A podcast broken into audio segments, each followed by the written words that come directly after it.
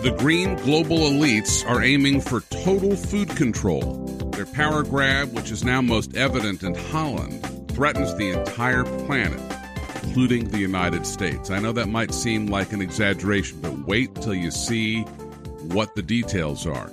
I'm Adam McManus in for Kevin Swanson on this edition of Generations Radio. Dr. Calvin Beisner is my guest, founder of the Cornwall Alliance for the Stewardship of Creation at cornwallalliance.org. And we're basing our conversation today on two articles from the New American written by William Jasper, the first of which is entitled No Farmers, No Food, and the second, Biden's War on Farmers. Right now, the Dutch government is cracking down on farmers. Specifically, Dr. Beisner, what's going on there? the Dutch government has bought into the notion that emissions of carbon dioxide and methane are causing catastrophic global warming that's going to bring just terrible, terrible existential threat to humanity around the world. And so, one of the things that they want to do is to uh, cut down on emissions of methane on the notion that that's going to reduce that global warming in a significant way. First off, that's not going to happen. Methane's contribution to global warming is measured in ten thousandths of a degree, not in not in two or three or four degrees or anything else. And second, the Dutch contribution total to world methane emissions is minute as well. So you might as well figure it's going to be measured in hundreds of thousandths of a degree temperature. This is craziness, but it's craziness driven by an ideology, an ideology into which the vast majority of the environmental movement has bought. That ideology is that the world is best untouched by human hands that nature is a very, very delicate place, but that if we would just minimize our impact on it, it would be a very nurturing place.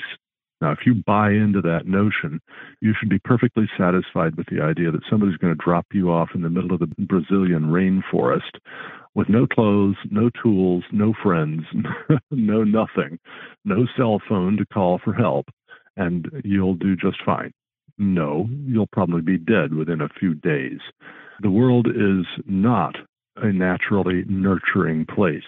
It needs to be subdued and ruled by human beings, obeying the mandate that we have in Genesis 1:28 to be fruitful and multiply and fill the earth and subdue it and have dominion over the fish of the sea and the birds of the air and everything that moves on the face of the earth. And then we can make it nurturing. That's how a place like the Netherlands, a tiny country by comparison with so many others, can be the world's number two agricultural export nation. It's because its farmers have learned to subdue the earth and make it yield crops and livestock in a way that just puts most of the rest of the world to shame. Government wants to stop all this. To put a fine point on that, the Netherlands is slightly larger than the state of Maryland, and yet second only to the United States, as you mentioned, in agricultural exports, which is 237 times larger than the Netherlands. Incredible. Well, BBC yeah. says that the Dutch government proposals for tackling nitrogen emissions indicate a radical cut in livestock. They estimate 1,200 farms will have to close and another 17,600 farmers will have to significantly reduce their livestock. I don't pay much attention to this particular issue, but I was reminded in my research that methane, the source of methane, comes from cows burping and tooting from both ends yep. of the cow. I mean, it's almost laughable that this is supposedly going to hurt the environment when cows are just doing what cows do. Yeah, and and by the way, what you just read there, that the, the Dutch government proposals for tackling nitrogen emissions indicate a radical cut in livestock. Well, the reason for that is not that the livestock emit nitrogen, it's that you use nitrogen to fertilize the soil to make the grain that the cows need to eat to feed the cows. And then, of course, from that grain, we get the methane after it's gone through the cow's system. But the nitrogen emissions, they're uptight about those as well because, yeah, nitrous oxide is another so called greenhouse gas. Well, Uh, the problem is that whereas carbon dioxide is a significant contributor to global temperature, methane, which is measured in amounts, tiny fraction of CO2, is an insignificant contributor, and nitrogen, nitrous oxide, is an even smaller contributor. So the Dutch want to reduce these two tiny, tiny contributors to global warming at the expense of reducing food production on which so much of the rest of the world depends. As you said, the Dutch are the number two exporter of agricultural products in the world, behind only the United States. When they knock off 11,200 farms and have huge reductions in livestock in another 17,600 farms, that's going to hurt food exports from Holland, from the Netherlands, and that's going to make a lot of hungry people all over the world. This goes back to June of 1992 at the Earth Summit in Rio de Janeiro, Brazil. More than 178 countries adopted Agenda 21. And if you hear the language of it, it sounds actually positive a comprehensive plan of action to build a global partnership for sustainable development to improve human lives and protect the environment. But every one of those words is very loaded. The author of this New American article, William Jasper, says really this was United Nations speak or uh, spin on what was really going on. He says the Agenda 21, now its successor, Agenda 2030, is a totalitarian plan for complete control and regimentation of the entire planet and every person on it. So when they talk about sustainable development and protecting the environment and partnership, what should we understand these words to mean? Well, sustainable development, of course, sounds good. I mean, who wants unsustainable development, right? I mean, it's, it's kind of like social justice. Who wants social injustice, right? So, this is how you use terminology to sell ideas that you cannot sell in substance social justice turns out to be well, we're going to take everything from people to whom it belongs and give it to people to whom it doesn't belong. Sustainable development turns out basically to mean no development. So social justice is no justice. Sustainable development is no development. Why is that? Because because everything upside down. Yeah, their fundamental framework is that nature is this delicate place best untouched by human hands. So the best development for the sake of nature is no development. Human hands don't touch. So, okay, they can't sell the idea that we don't want to touch the world. I mean, after all, we pretty well have to do that. Um, a hunter gatherer lifestyle would sustain at best, at very best, no more than one or two people per square mile. Well, global population density, excluding Antarctica, you know, forget about that. Not many people can live there. But global population density is is more in the order of uh, 300 people per square mile. Well, if you want sustainable development and you think the only thing sustainable is no impact on the natural environment, then you need to want to reduce human population. That's exactly what happens when you essentially kill modern industrialized farming using chemical fertilizers and chemical pest controls and uh, using large farm equipment to improve crop yields. You can't do that and so called sustainable development at the same time. Well, Holland's farmers have taken to the streets with their turbines and tractors. I mean, it's been a major pushback on their part, objecting to this government power grab of their property and what they can do on their property. But Michael Shellenberger, founder of Environmental Progress, says the farmers actually have science on their side. According to statistics that the Dutch government has been keeping, they've seen the decline by 70% since 1990 in ammonia pollution from manure. How do we yeah. even get ammonia pollution and how have they dropped it? Well, ammonia is uh, naturally in urine. I mean, it's in the urine of all mammals, and uh, so that's part of what comes out when you feed cattle. when you feed hogs, when you feed chickens, and so on. They all have ammonia in them, and, and that ammonia is actually a helpful fertilizer. But because of changes in the feed that they're giving to their livestock, the farmers have, have managed to reduce that ammonia in their urine. You can say that's a good thing, but the Dutch want to just completely eliminate the nitrous oxide and ammonia pollution. That's not going to happen because you cannot, in just basic biology, you cannot do that. The farmers are being realistic. They're saying, look, if you want people to be able to eat, they're going to have to have livestock, they're going to have to have crops. You force us to go even farther on this, we're going to have to start cutting into our actual production. Mm. That's not a good idea. You know, the one thing that the Dutch government and that the whole environmental movement is ignoring here is the fact that life is full of trade offs whereas they want to reduce whatever risks there might be from climate change driven by the emission of greenhouse gases like CO2 and methane and nitrous oxide. Those risks, well, okay, let's say they're real, but they are actually very small. The risks from poverty are far, far greater. Mm. And we can see that from one simple measure.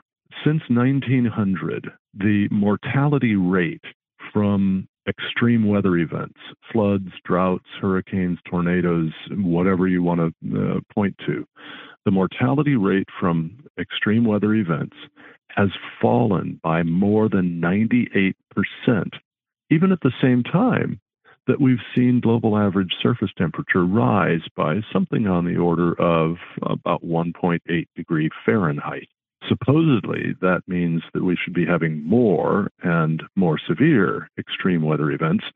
Turns out, actually, we haven't been. There's been no increase in the frequency or intensity of any such things. But according to the theories behind global warming alarmism, we should have had more of those. And that means we should have had more mortality from them. Instead, it's dropped by more than 98%. Why? Because the prosperity enabled by the abundant, affordable, reliable energy that we get from fossil fuels and also some from nuclear and hydro, that energy enables us to produce food, clothing, shelter, higher quality shelter, shelter that can withstand hurricane force winds and tornado force winds, and, and better warning systems for when extreme weather is on the way. All of these things have contributed to the decline in mortality in short, poverty is a far greater risk than climate change. And growing the economy in order to protect against climate risks is a far more rewarding, far more beneficial activity than anything we can do to slow climate change. Before we talk about Biden's war on farmers in the upcoming segment, I just want to touch on two final points in this article entitled No Farmers, No Food in the New American out in September. Number one, Holland's former National Dairy Farmers Association chairman said this is really a sham issue fomented by the militant vegetarian and vegan activists' war on meat. So in many ways, even if you take off the table the alleged contribution that these farms make toward global warming, which you suspect is not true, they really have a hostility to people eating meat, don't they? Yeah, they do. I mean, this is part of the whole vegan and vegetarian animal rights sort of movement. These folks think that anything that shows animated life as distinct from plant life needs to be given the same respect that we give to human beings. The former president of PETA, People for the Ethical Treatment of Animals, said a dog is a boy is a pig. There's no difference among those. When she was challenged about valuing animals more than people, and someone had mentioned abortion, her response was, We abort a million babies a year, but we slaughter 10 billion uh, broiler chickens every year. Oh, my. I mean, this is the kind of mentality. So Yikes. you have, for example, Rajendra Pachauri, who was the chairman of the Intergovernmental Panel on Climate Change from about 2001 to 2019, I think it was. He is an Indian Hindu, and as a Hindu, he's a vegetarian, and he objects to anyone eating meat. So he was wanting to use the IPCC, which is the United Nations main body for studying climate change to promote his commitment to vegetarianism. The result is we should eat nothing but plants. Or if we're going to eat anything that is animated, anything that breathes, well, let it just be bugs. Mm. Stop eating meat and uh, dairy, just eat bugs instead. And of course, what we learn from human history is that societies that eat very many bugs are societies that are very, very poor. Why? Because people don't naturally like bugs. They're not particularly attractive. And because bugs have very, very low nutritive value compared with beef or dairy or uh, legumes, things like that. So you only eat bugs as a last resort. Well, that's what the environmentalists want to push us back to is last resort living. This final point before we take a break the Sri Lankan president was so excited about everyone jumping on the bandwagon of bans on any kind of chemical fertilizer that he implemented that in his island country. Mm-hmm. Overnight, it led to catastrophic results in that poor island nation, leading to food prices soaring, food riots ensued. He ultimately, but belatedly, reversed course, dropped the fertilizer ban, but the damage had been done. The nation's economy was in a tailspin, and hungry mobs stormed his palace. He had to flee the country. And this author, William Jasper, of the New American, says that Sri Lankan's fate provides a sober warning of the calamitous impact of the schemes of the green elitists. It also provides a warning to the globalist masters of the universe that they may face the same fate as this president. Yeah, I mean, what happened there was the government ordered the cessation of the use of all chemical fertilizers, and and the farmers there, including tea farmers who produce the uh, Sri Lanka's primary export, had to go back to just natural fertilizers, organic, so called. Of course, everything with carbon in it is organic. That's uh, basic chemistry. But the result of that was that the crops failed and the people became hungry and they became poor. When that happened, they finally rebelled and they essentially tore down the government. Sri Lanka has, has got a long way ahead of it to recover from all of this. But similar things are beginning to happen even in Canada, our neighbor to the north, where Trudeau's government is trying to force similar policies on Canadian farmers. We're already seeing the beginnings of major farmer revolts up there. Same thing's going to happen here in the United States if the Biden administration really tries to press its aims to force farmers here to stop using the chemical fertilizers and pesticides that enable them to raise such huge amounts of food on such small amounts of land. There's an irony for you, Adam environmentalists supposedly care about the environment.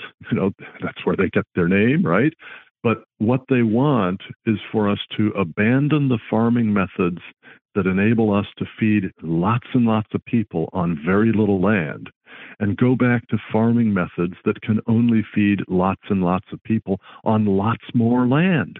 Mm. That's the exact opposite of what you would think that environmentalists really want if they cared about the environment. But what they really are is people who hate humanity, and they hate humanity because Human beings are made in God's image. And environmentalists have embraced a naturalistic worldview that rejects the Creator, worships the creature instead of the Creator, is driven into absurdity, into folly, confessing themselves to become to be wise, they become fools, and they worship and serve the creature instead of the Creator, as Paul puts it in Romans chapter 1. And that means they want to attack anything that looks like God. Well, Human beings are the image of God, and therefore they want to reduce human population. The top leaders of the world's largest environmental organizations think that the optimal human population would be, oh, 300 to 500 million people. That means we got to get rid of about 97% of us. Mm, wow. Uh, this is not people who love their neighbors, let alone love the Lord their God with all their heart, soul, mind, and strength. Dr. Calvin Beisner is my guest, founder of the Cornwall Alliance for the Stewardship of Creation. You can learn more at cornwallalliance.org, cornwallalliance.org. I'm Adam McManus in for Kevin Swanson. We welcome your emails at adam at theworldview.com. You're listening to Generations Radio. We'll be back on Biden's war on farmers.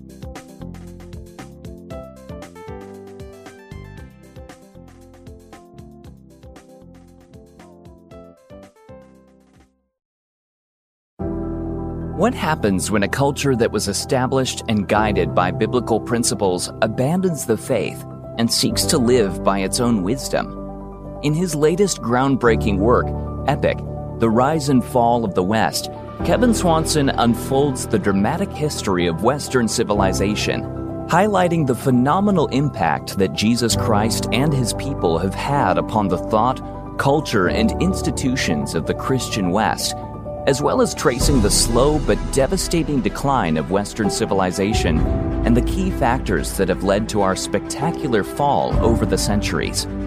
A sobering narrative of gospel hope, this book urges its reader to greater fervency in the work of discipleship and the development of an international vision for the church. This is truly a must read for any Christian seeking to understand the times and seasons in which we live you can claim your hardcover copy of Epic, The Rise and Fall of the West by visiting generations.org/store today. That's generations.org/store.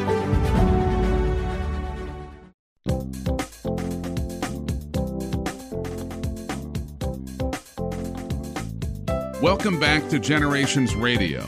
I'm Adam McManus in for Kevin Swanson. Our guest today, Dr. Calvin Beisner, founder of the Cornwall Alliance for the Stewardship of Creation. We're talking about two articles in the recent September edition of The New American, written by William Jasper, the first of which was No Farmers, No Food, focusing on what's happening in Holland.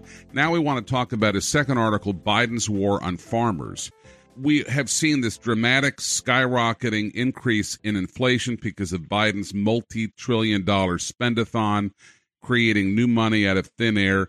Our grocery bills have just been terribly painful as we check out. We've seen a dramatic increase in the cost of meat, poultry, fish, eggs.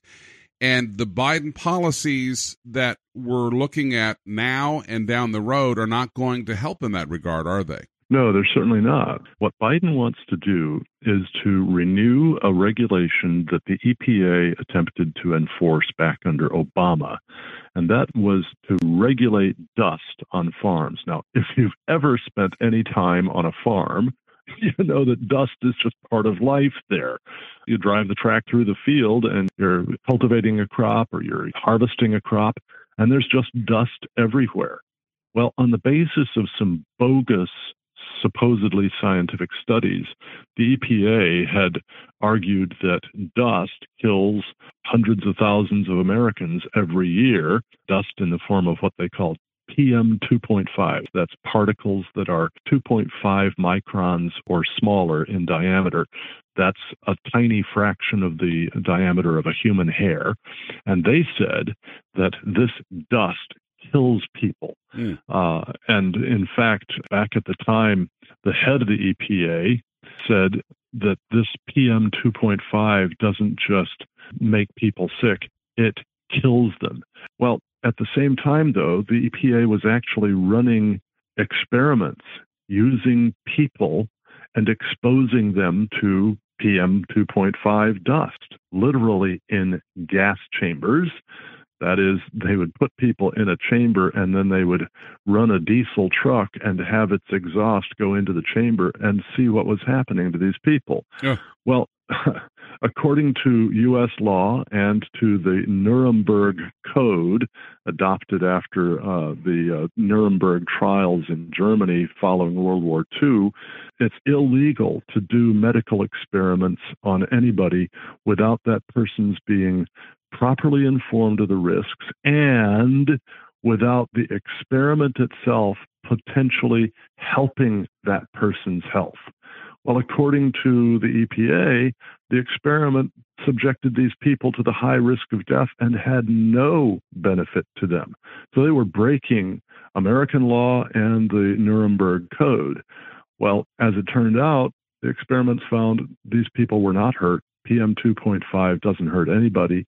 My good friend Steve Milloy, who runs a website called junkscience.com, wrote a whole book about this. It's a wonderful book called Scare Pollution. And it's all about how the EPA has used this bogus fear of PM 2.5 to try to control more and more of life, especially on farms. Well, the Trump administration got rid of that regulation. Why? Because it turns out it was based on so called scientific work that was filled with conflict of interest. It was pretty much all paid for by the EPA itself, seeking results that would support the EPA's intent to regulate. And under the Trump administration, the EPA had a new rule imposed on it that all scientific tests, all scientific research on which regulation would be based, had to be done without conflict of interest and with no funding from the EPA. Well, the Biden administration reversed that and has returned EPA science to highly conflicted scientific research, and they're going after PM 2.5 all over again, and they're going to do huge harm to farms if they manage to get this done. Loy wrote a whole book called Scare Pollution about that, and it is available from Cornwall Alliance's online store, cornwallalliance.org slash shop.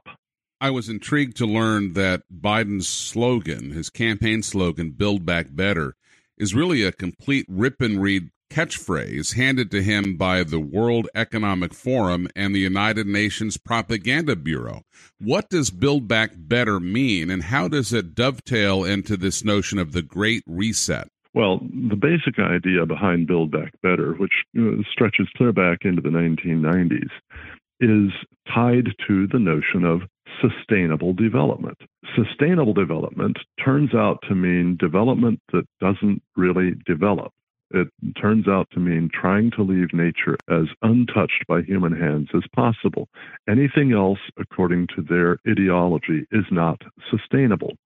So, what we want to do under Build Back Better is when a hurricane comes and wipes out a town, well, you build back better as in you don't build. You don't do something that really sustains. Now, that's not exactly how they're thinking.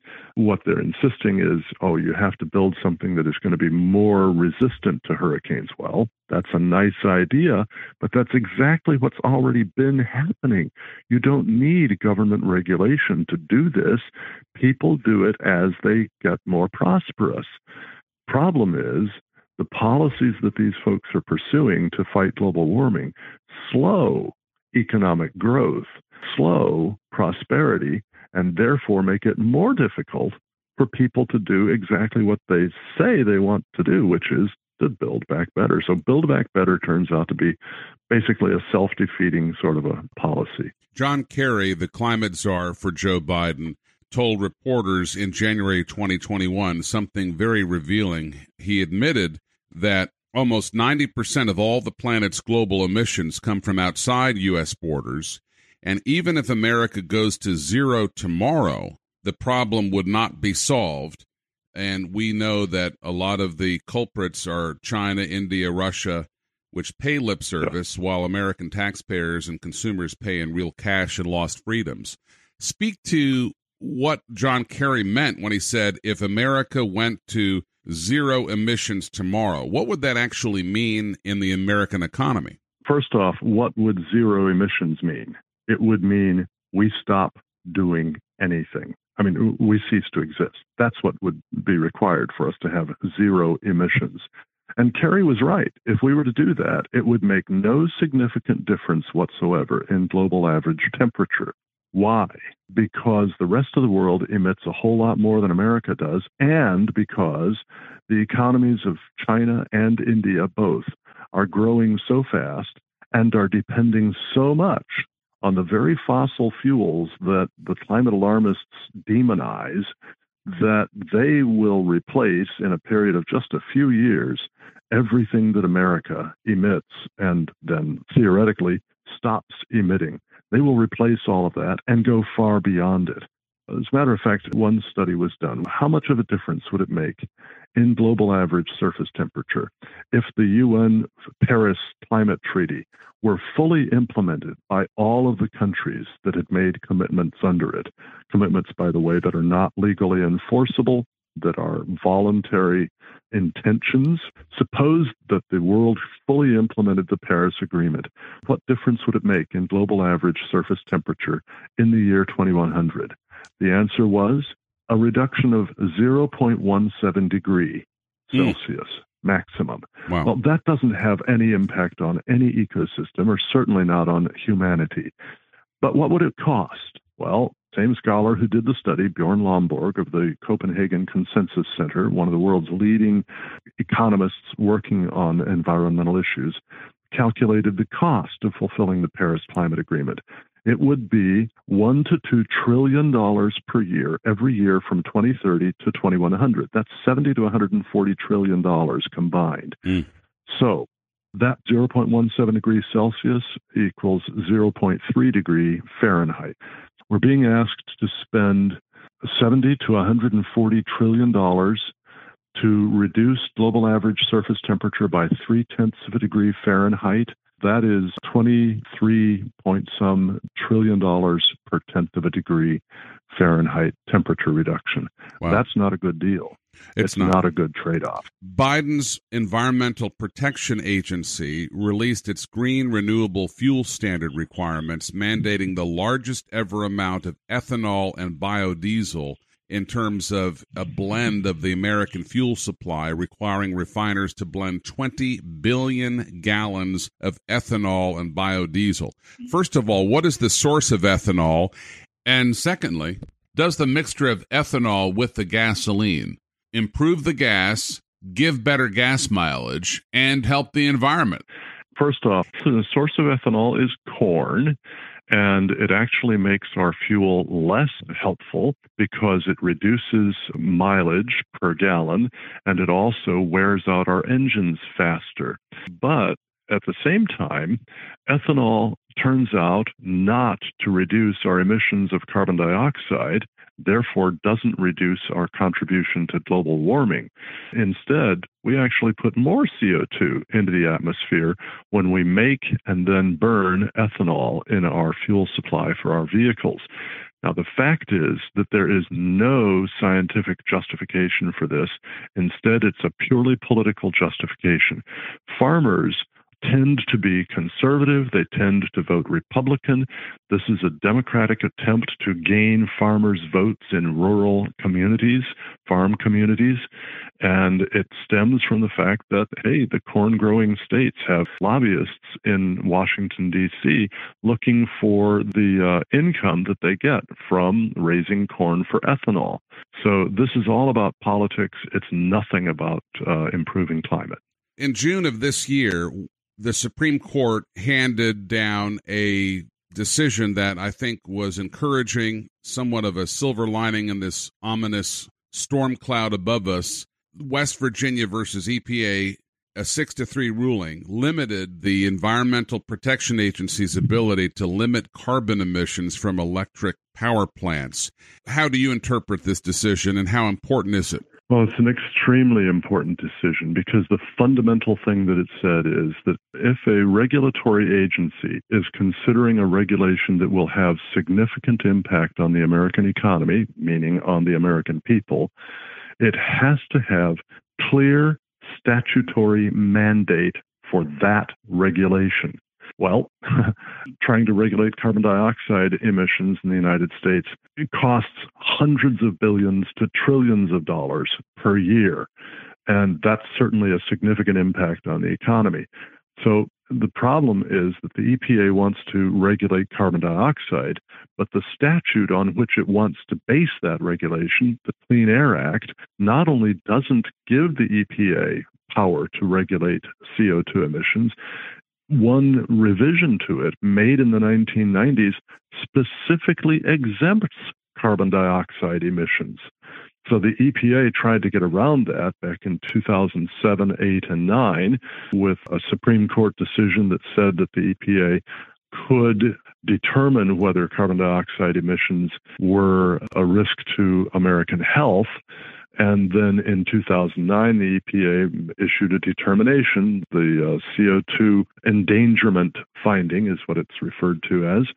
And so, on the basis of that, it decided it could regulate in West Virginia versus EPA, the Supreme Court said, no, no, no, no, you still have to meet this condition. There has to be clear statutory mandate for the kind of regulation that you're going to do if it's going to have significant economic impact.